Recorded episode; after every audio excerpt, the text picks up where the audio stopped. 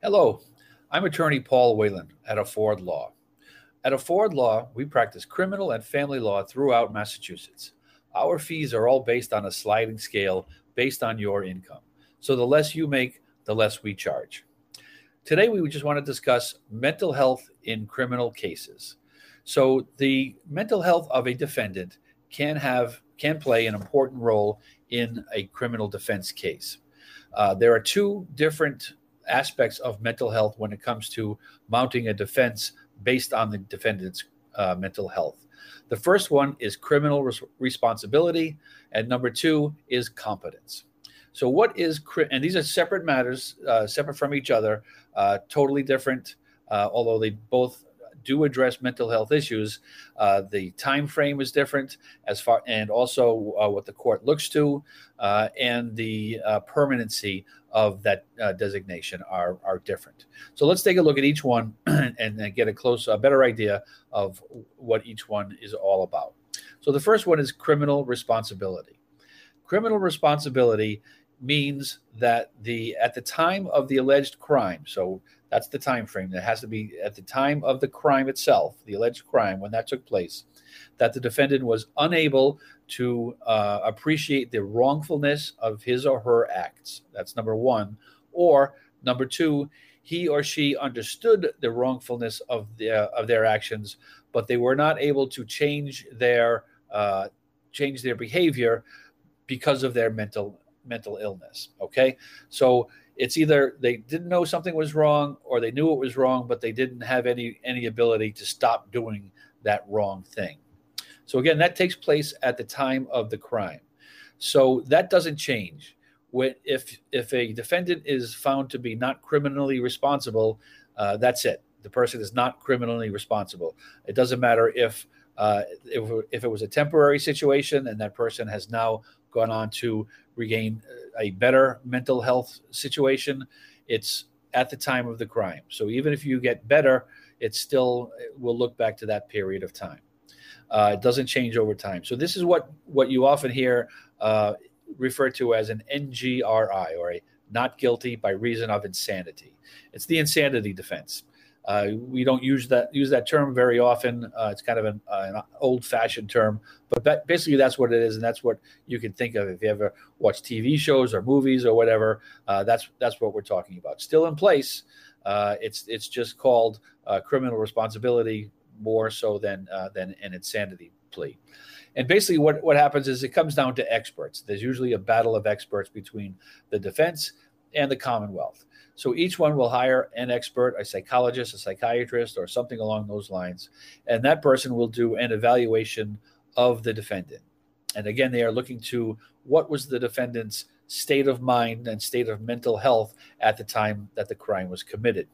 Uh, these cases are very hard to win for the def- from the defense's point of view uh, because juries uh, don't really want to uh, accept that somebody's mental health uh, could uh, affect their behavior so much that they are what in their mind might think are allowed to commit crimes. Uh, so they are very difficult to win. Uh, and you, the the expert is absolutely critical in, ma- in making your pitch to the jury uh, that this person was not responsible due to their mental uh, mental illness. Um, if somebody is found to be uh, not criminally responsible, uh, let, and especially let's say if it's some sort of really uh, serious crime, that person doesn't necessarily get away scot free with uh, and, and is able to walk the streets. Typically, what happens is the Commonwealth, that is the prosecution, will ask the court to uh, hold this person at a uh, at a hospital, at a mental hospital, a locked facility. So they they they wouldn't go to jail necessarily, uh, but they would be asking, and typically this is what happens, is that they are sent to a mental health facility uh, where they are under lock and key and can't get out and so forth.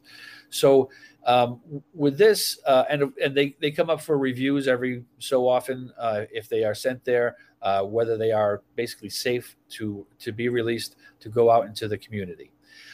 If you speak with mental health experts in, in the field and, and in criminal law, uh, they will tell you that this is uh, can be a very slippery slope. what I mean by that is if once you go down the mental health, criminal responsibility, mental health route, the uh, the person is subjected to uh, being locked up, still being held away from his his or her loved ones and so forth, but it's not in a prison and it's not for a set period of time. So they don't get sentenced to jail for a year, let's say. So they go into the mental health facility, to the locked facility, uh, but there's no specific end date for them. So in a way, this can work against the person uh, in in the fact that they could be held for an indefinite period of time with no particular release date. So someone who ends up in this situation may well end up in under lock and key for a longer period of time than if they just took their case to trial or pled out to the to the charges uh, and were giving a given a sentence of committed time. Because at least if you get a sentence in a in a jail or in a state prison, you know what your release date is. So that's that's one thing to keep in mind. Now let's take a look at competency for a moment. So competency is different from criminal responsibility. Competency is uh, the person's current state of mind, current mental health situation. So what that means is that uh, the the person. So what the court looks to is they they're looking to see if uh, if the person is able to consult with their attorney, uh, and if the person is able to understand the proceedings. So everybody in a criminal setting has to be able to consult with their attorneys to give feedback and to participate in their own defense through the help of their criminal attorney. And if the person's state of mind is such that they are unable to communicate with their attorney in a uh, in a uh, substantive fashion, then uh, they can't participate and they are not uh, they are not competent to stand trial. The other thing is that they must understand the proceedings themselves. So they will they'll have they they will be asked and they need to know you know who who is a criminal attorney. What what does your criminal attorney do for you? Do you know what the charges are against you? Do you know what happens to you if you get convicted of this crime? Who is the prosecutor? What is what is the prosecutor's job? Who is the judge? What's the judge's job, and so forth. So they have to have an understanding of what the process is itself. So they have to be able to communicate with their attorney, and they have to understand the overall process as well.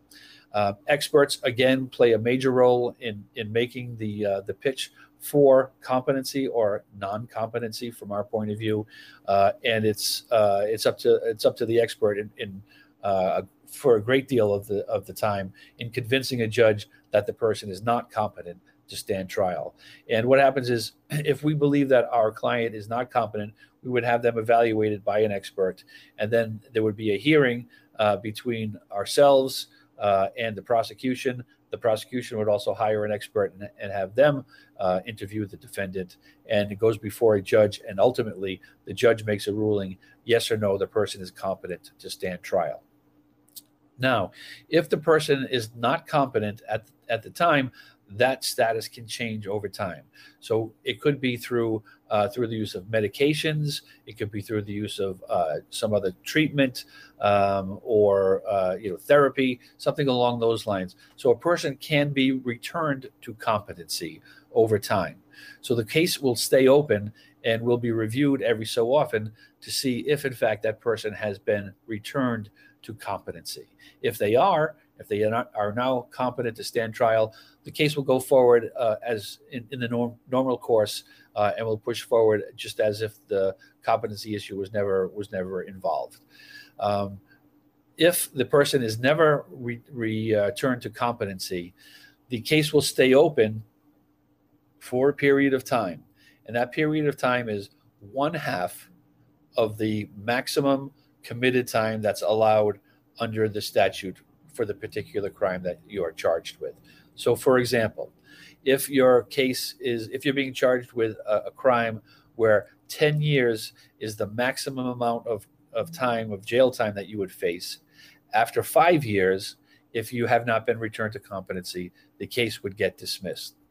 The case can also get dismissed shorter than that period of time at the discretion of the judge uh, in the interest of justice. That's the term that's used. So, for some reason, your attorney is able to convince the judge that, you know, hey, look, judge, uh, he or she hasn't been returned to competency. You know, probably looks like they're not going to be, and there are some other um, situations, some other consequences that are going on uh, that require you to take a look at it. And in the interest of justice, we're asking that the case get dismissed uh, at, at this time. So that's basically the mental health defenses that are available to a criminal defendant in Massachusetts. So, again, at Afford Law, we'd be happy to answer any questions you might have about any family law or criminal law questions, uh, competency, criminal responsibility among them. Please feel free to visit us at affordlaw.org. Uh, please feel free to book a free, confidential uh, virtual appointment. We'd be happy to answer any questions that you might have. Our rates, again, are drastically reduced from what most people charge. We use a sliding scale based on your income. So the less you make, the less you have to pay. Because we believe that people, uh, hardworking people who are confronted with a family law or criminal law situation, should have the ability to be represented by experienced, competent, compassionate legal representation. So, uh, again, please visit us at affordlaw.org. Uh, we answer some of your questions uh, at the website. I'd be happy to answer any specific questions that you have. Please feel free to book a virtual appointment with us. At Afford Law, we're making justice affordable. Thank you.